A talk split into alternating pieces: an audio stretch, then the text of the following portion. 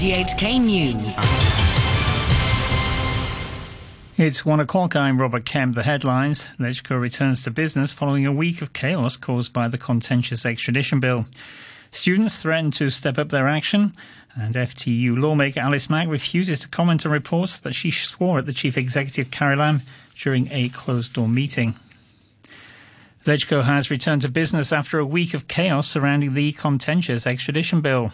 Most pan Democrat lawmakers wore a white ribbon and black clothes to mourn the death of a protester on Saturday who fell from Pacific Place where he was hanging a banner. Lawmakers are discussing two urgent questions over the use of force by police against protesters last Wednesday. Earlier, the Civic Party's Kwok Ka-ki said the LegCo President Andrew Leung should bear some responsibility for the clashes by deciding to limit deliberation on the now shelved extradition bill to two weeks. Speaking through an interpreter, Mr. Leung rejected a request for a minute's silence from Civic Party lawmaker Jeremy Tam to remember the protester who died. According to our practice, when there is a serving LegCo member or a politician uh, of great importance to Hong Kong, or if we like to send our condolences to victims of a major disaster, then we'll observe a period of silence. As to what you said, I don't think it belongs to any of those categories. Security Secretary John Lee has indicated he's not going to step down over the chaos caused by the extradition bill, saying there are various policies he wants to work on in the next three years. But he did offer his apology to the people of Hong Kong. The security chief made the remarks in LegCo when he was grilled over the level of police uh, for force police officers used to disperse protesters against the extradition law and reporters. He spoke to an interpreter. I'm part of the team taking part in the uh, legislative exercise. Of course, I have to take responsibility. And like the chief executive, in relation to the anxiety and conflicts caused, I have to apologize. Mr. Lee insisted officers had used the necessary and appropriate force to deal with protesters who violently charged at a police cordon. He said people who are unhappy with the police's operation can file a complaint to the police and investigators will look for the evidence. Legal sector lawmaker Dennis Kwok says those executive council members who spoke in support of the chief executive's extradition bill should resign, calling them hypocrites. He said many people would have found Carrie Lam's apology yesterday to be unsatisfactory. Her extradition bill has drawn three massive protests in over a week, with calls for her to resign and withdraw it. Mr. Kwok says she's refusing the, to use the word withdrawal simply to save face. He moved a motion of no confidence in Carrie Lam and her administration today. This level of hypocrisy is astounding. You see EXCO members like Regina Yip, Ronnie Tong, Bernard Chan, previously all supporters of the bill, saying, oh, resistance is futile. There's no point in coming out to protest. Numbers is not a relevant consideration. All these people should resign. I think they're shameful. I think they have deliberately caused what's happened last week. They are directly responsible. And now they're trying to wash their hands, especially Regina Yip. He also says police should be held to account over the violent clashes with protesters outside LegCo last Wednesday. Student leaders are calling on people to surround government headquarters on Friday morning should officials fail to give in to their request before 5 pm tomorrow. They want the extradition bill to be completely withdrawn, an investigation into the actions of the police, definition of the June the 12th clashes as a right to be dropped, and the release of arrested protesters without charge. The student leaders include those representing the Chinese University and the private Shue Yan University. Joey Xu is a spokeswoman from the Chinese from the City Universities Union. She said the chief executive Carrie Lam must make concrete plans over their requests, or they'll step up their action. By giving response, it does not mean coming out and telling us that she'll listen to us, but instead we urge her to take a action. For example, has to announce the withdrawal of the extradition bill completely or whatever. So we are not asking her to come out and to apologize. We're urging for a real action. We have to consider whether she has given a concrete response, for example, for giving us or promising us a concrete plan and if she does not, then we will upgrade our actions. Student leader of Education University Leung Yu Ting said he thinks the action will be peaceful. He also called for civil disobedience. We hope the uh, common Hong Kong people could think of the possible ways uh, they can think of, and like how to uh, in, in the MTR or surrounding the uh, government headquarters. Uh, we believe uh, most of the people would choose a peaceful means to, to do so, and whether peaceful or not, I think uh, as a student union, we tried our best to support our common Hong Kong people, not only students but our fellow Hong Kongers. Police say they're dropping investigations into eight people who were arrested on suspicion of loitering during Wednesday's clashes in Admiralty over the extradition bill. Police said there was insufficient evidence to charge these seven men and one woman.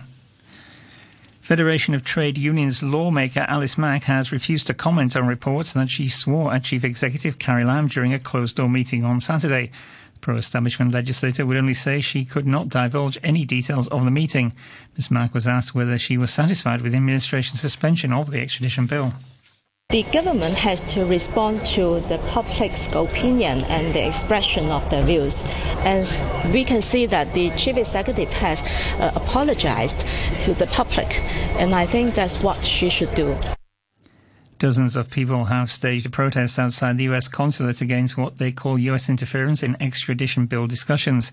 Numerous US politicians have voiced disapproval of the bill. Protesters from three civic groups in Hong Kong accuse the US government of spreading false claims. President Trump has formally relaunched his campaign for four more years in the White House with an evening rally in Florida. In his opening remarks at the gathering in Orlando, Mr. Trump said the American dream was back and was bigger and better than ever before. Exactly four years ago this week, I announced my campaign for President of the United States. And it turned out to be more than just a political campaign. It turned out to be a great political movement because of you. A great movement. It's a movement made up of hardworking patriots who love their country, love their flag, love their children, and who believe that a nation must care for its own citizens first number of opinion polls have shown the president running consistently behind his main Democratic challengers. Patrick Shanahan, who's been the acting US Defense Secretary since December, has withdrawn from consideration to fill the role permanently. It comes amid reports of a history of family violence. US media said the FBI was examining a dispute between him and his then wife nine years ago. In another incident, Mr. Shanahan's teenage son was arrested for hitting his mother with a baseball bat. The Democrat Senate Minority Leader Chuck Schumer criticized the state of the Trump administration. This Shanahan fiasco shows what a shambles, what a mess the administration's national security and foreign policy is. It seems whatever pops into the president's head gets out there, then something else, then something else. There seem to be almost no adults in the room. US Secretary of State Mike Pompeo has reiterated that the US will continue to apply pressure on Iran, but doesn't want the conflict with Tehran to escalate. It's been our mission since the uh, beginning of this administration uh, to convince the Iranian regime not to move forward with their nuclear program and not to continue to engage in development of their missiles and all the other activities, the malign activities that they've been engaged in around the world. Uh, that's why we put in place uh, the pressure campaign that's now been ongoing for uh, a year and a couple months. Uh, it's been very effective. And now we need to make sure that we continue to do that so that we ultimately get the opportunity to convince Iran that it's not in their best interest to behave in this way. Police in the United States have seized 15 tons of cocaine from a ship in Philadelphia. The drugs, with an estimated street value of more than a billion US dollars, were found in containers on board a cargo ship bound for Europe. In Britain, the five remaining candidates to be the next leader of the governing Conservative Party and most likely the country's Prime Minister have been debating how they would take Britain out of the European Union. It was the first television debate of the campaign for the clear favourite in the race, Boris Johnson, who is an ardent backer of Brexit. They'll be reducing the number of contenders to two in further votes this week. Only one candidate, Rory Stewart, ruled out leaving without a deal questioned by a member of the public as to why anyone would contemplate a no deal Brexit, Mr. Stewart asked the others how realistic a no deal now was. How, given that Parliament does not consent to no deal, how are you going to deliver no deal against the consent of Parliament? Because that's what you're going to have to do, all of you, if you're leaving by the 31st of October, if you're leaving no deal on the table, please will someone tell me how you are going to do it against the consent of Parliament? The starving and exhausted polar bear has strayed hundreds of miles from its natural habitat and wandered into the Russian city of Norilsk in northern Siberia. The BBC's Sasha Schlichter reports. According to one environment official, the bear was roaming around a factory under observation by the emergency services. It's believed she is ill and weak. A local wildlife expert who filmed the animal close up said it was unclear what had brought her to Norilsk, although it was possible she had simply got lost. He said she had watery eyes and could clearly not see well. Climate change has been damaging the polar bears' habitats, forcing them to scavenge for food on land and bringing them into greater contact with humans. U.S. energy company blamed for three wildfires in California has agreed to pay out a billion U.S. dollars in damages. Pacific Gas and Electric was sued by 14 local public bodies who say its faulty power lines sparked fires, including a blaze in Northern California in 2018. Finance a short time ago, the Hang Seng Index was at 28,163. That's 661 points up on the previous close. Turnover stands at $63 billion.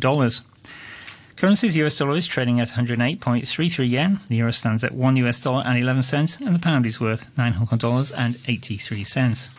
Sport now, and here's Adam Churn. New Zealand can go top of the Cricket World Cup table if they beat South Africa today. The two sides are set to play in Birmingham. The Black Caps enter the contest having gone unbeaten in their first four games. They trail England and Australia by one point in the standings. South Africa are eighth, having lost three in a row. Meanwhile, the England captain Eoin Morgan has been looking back on his record-breaking performance against Afghanistan on Tuesday Morgan smashed an ODI record 17 sixes as England won by 150 runs still really hasn't sunk in. I, I, was just trying to put pressure on on, on their bowlers. Um, it was a stage of the game where guys coming in behind me can strike it at a, at a really high rate. So it was time to uh, to get my act in and uh, act in gear and I suppose crack the whip a little bit to football in the FIFA Women's World Cup, where the Brazil striker Marta has scored a record 17th career goal in the World Cup finals. Her second half penalty helped Brazil beat Italy 1 0 to reach the last 16. Australia also progressed with a 4 1 win over Jamaica. The BBC's Mas Faruqi has details. World Cup history was made in both Group C matches on Tuesday, with Marta becoming the all time leading goalscorer at a men's or women's World Cup. Her 17th goal at a finals, this time coolly taken from the penalty spot, gave her Brazil side the win against Italy, but they only qualified for the last 16 in one of the four spots for the best performing third place teams, which likely means a tough matchup against host France on Sunday in Le Havre. Meanwhile, in Grenoble, Jamaica's Havana Solaun made history with her country's first ever goal at a Women's World Cup, but it wasn't enough to prevent a third successive group stage defeat for the Reggae Girls. Sam Kerr became the tournament's joint top scorer with four on the night to lead Australia to a 4 1 victory and second spot in Group C. The Matildas will now play Norway for a place in the quarter finals on Saturday. Group D wraps up tonight as England take on Japan. Ahead of the match, England's Lucy Bronze has been speaking about the confidence within her team. I think 2015 we maybe overachieved a little bit, making the semi-final. Coming into this World Cup, we've got a lot more belief. I think that's the thing that's maybe changed. We want to beat any team that's in front of us, and we know that we can. In the men's game, Brazil and Venezuela played to a goalless draw in the Copa America. The Brazilians dominated possession. They took 19 shots, but only one was on target. Brazil have four points from two games in Group A. They lead Peru on goal difference. Peru overturned a 1-0 halftime deficit to beat Bolivia 3-1 with second half goals from Paolo Guerrero, Jefferson Farfan, and Edison Flores. And that's your look at sports. And to end the news, the top stories once again. Legco returns to business following a week of chaos caused by the contentious extradition bill. Students threaten to step up their action, and FTU lawmaker Alice Mak refuses to comment on reports that she swore at the chief executive Carrie Lam during a closed door meeting. And that's the news from RTHK.